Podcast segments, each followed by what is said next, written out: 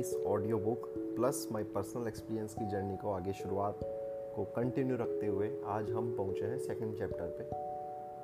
और ये बुक है, कौन रोएगा आपकी मृत्यु पर? Who will cry when you die अध्याय दो।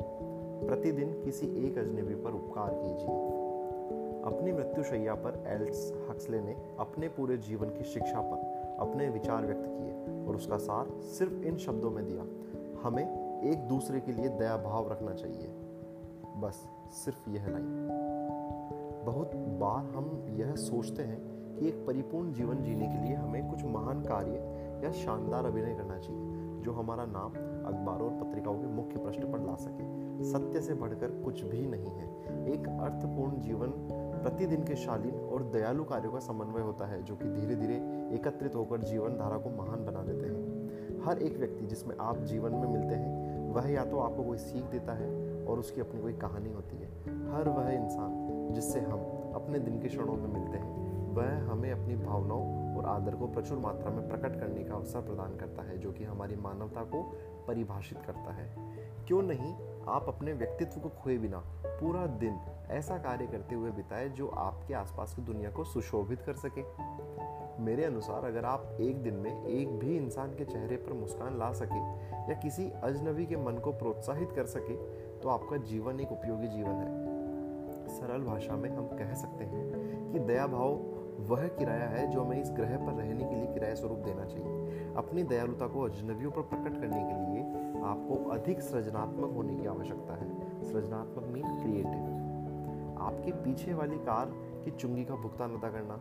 पगडंडी पर चलने वाले किसी असहाय को अपनी जगह दान कर देना और दूसरों से पहले उनका अभिवादन करना जैसे कई बढ़िया तरीके हैं जिनसे शुरुआत की जा सकती है। हाल ही में, the monk who sold his Ferrari की एक पाठिका एक रीडर ने मुझे, यानी लेखक को वॉशिंगटन स्टेट से एक पत्र लिखा, उसने लिखा था, मेरा उसूल मेरा उसूल है कि मैं अपनी कमाई का दसवां हिस्सा उन लोगों के साथ बांटती हूँ जिन्होंने मेरे आध्यात्मिक पथ पर मेरी मदद की है।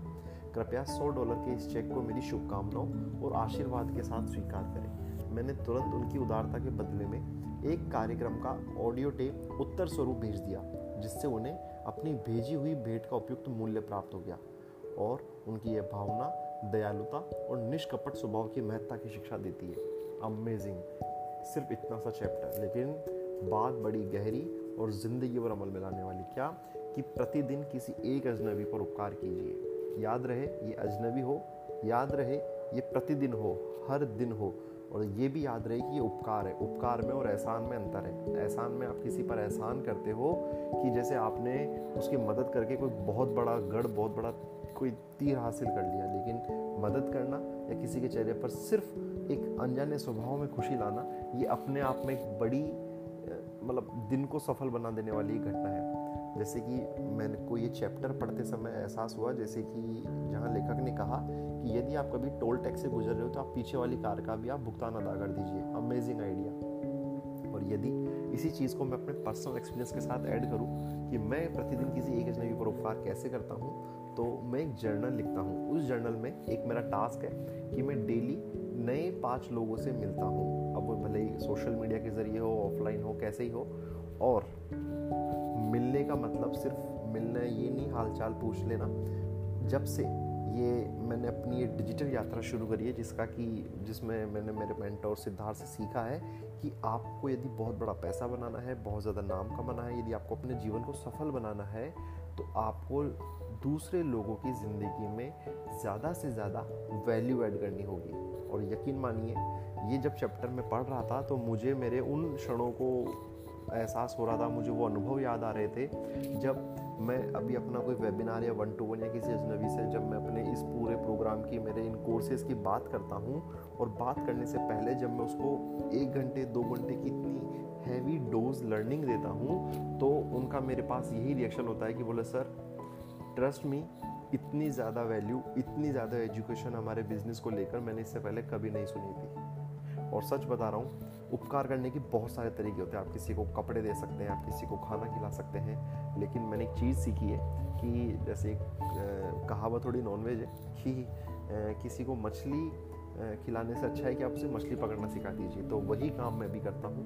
मैं किसी को रोटी, कपड़ा, मकान प्रोवाइड कराने से बेहतर और उससे पहले मैं अभी लोगों को रोटी, कपड़ा, मकान बनाने की शिक्षा देता हूँ। और यकीन मानिए, जब ये शिक्षा मैं देता हूँ मेरे वन टू वन में या वेबिनार में तो जो लोगों के रिएक्शन होते हैं कि thank you thank you thanks a lot कि सिर्फ़ इतनी सी लर्निंग मेरी लाइफ को, मेरे बिज़नेस को एक नए ऊंचाम पर, नए मुकाम पर ले जाएगी। और यही मेरे साथ भी हुआ। ये चीज़ मैंने सीखी, मेरे मेंटोर से सीखी, इस डिजिटल इंडस्ट्री से सीखी कि आपके पास जो वैल्यू है, जो है, उसको बहुत ज़्यादा आपको वैल्यू के रूप में लोगों को देना होगा। और यही इसी चीज़ का रिज़ल्ट है कि जब मैं अपनी इतनी हैवी वैल्यू किसी को देता हूँ तो जब वो बदले में एक बड़ी मुस्कान के साथ जाता है कि thank you so much sir, इस उपकार के लिए बहुत बहुत धन्यवाद कि अब ये मेरे बिज़नेस को बहुत ऊंचाई पर लेके जाएगी और यही मेरी दिल से प्रार्थना है। तो इस चैप्टर से ये मेरी लर्निंग है। और मैं आपको भी ये रिकमेंड करूँगा कि आप भी आज इसे शुरू कीजिए किसी अजनबी के चेहरे पर मुस्कान लाने की घटना को। और ये कैसे होगा, आप छोटे छोटे काम कर सकते हैं। फॉर एन एग्ज़ाम्पल यदि आप कभी कभी क्या, वैसे तो मुझे उम्मीद है शायद आप चाय पीते होंगे डेली तो यदि आप कभी चाय पी रहे हो तो आप किसी अजनबी के चाय का पेमेंट कर दीजिए। और जाते जाते मुस्कान के साथ बोले, sir wish you good luck आप और छोटा काम कर सकते हैं। आपकी कभी किसी राह पर चलते किसी बच्चों को कुछ छोटी आइसक्रीम या कुछ भी खिला सकते हैं। आप बहुत छोटा छोटा उपकार, जैसा कि इस चैप्टर में था कि आपको बहुत बड़ा करने के लिए, अखबार में आने के लिए, या कोई बहुत बड़े, आपको मान सम्मान अवार्ड कोई फिलोथ्रेपिस्ट की होने की ज़रूरत नहीं है। आपके पास जो है, अभी है, इसी से शुरुआत कीजिए। आप एक आइसक्रीम खिला सकते हैं, आप एक चाय पिला सकते हैं, आज से पिलाइए। छोटा छोटा उपकार हर अजनबी पर। आज से शुरू कीजिए। इसी शुभकामना के साथ I wish you good luck. Second chapter done. मिलते हैं अगले चैप्टर में। Thank you so much.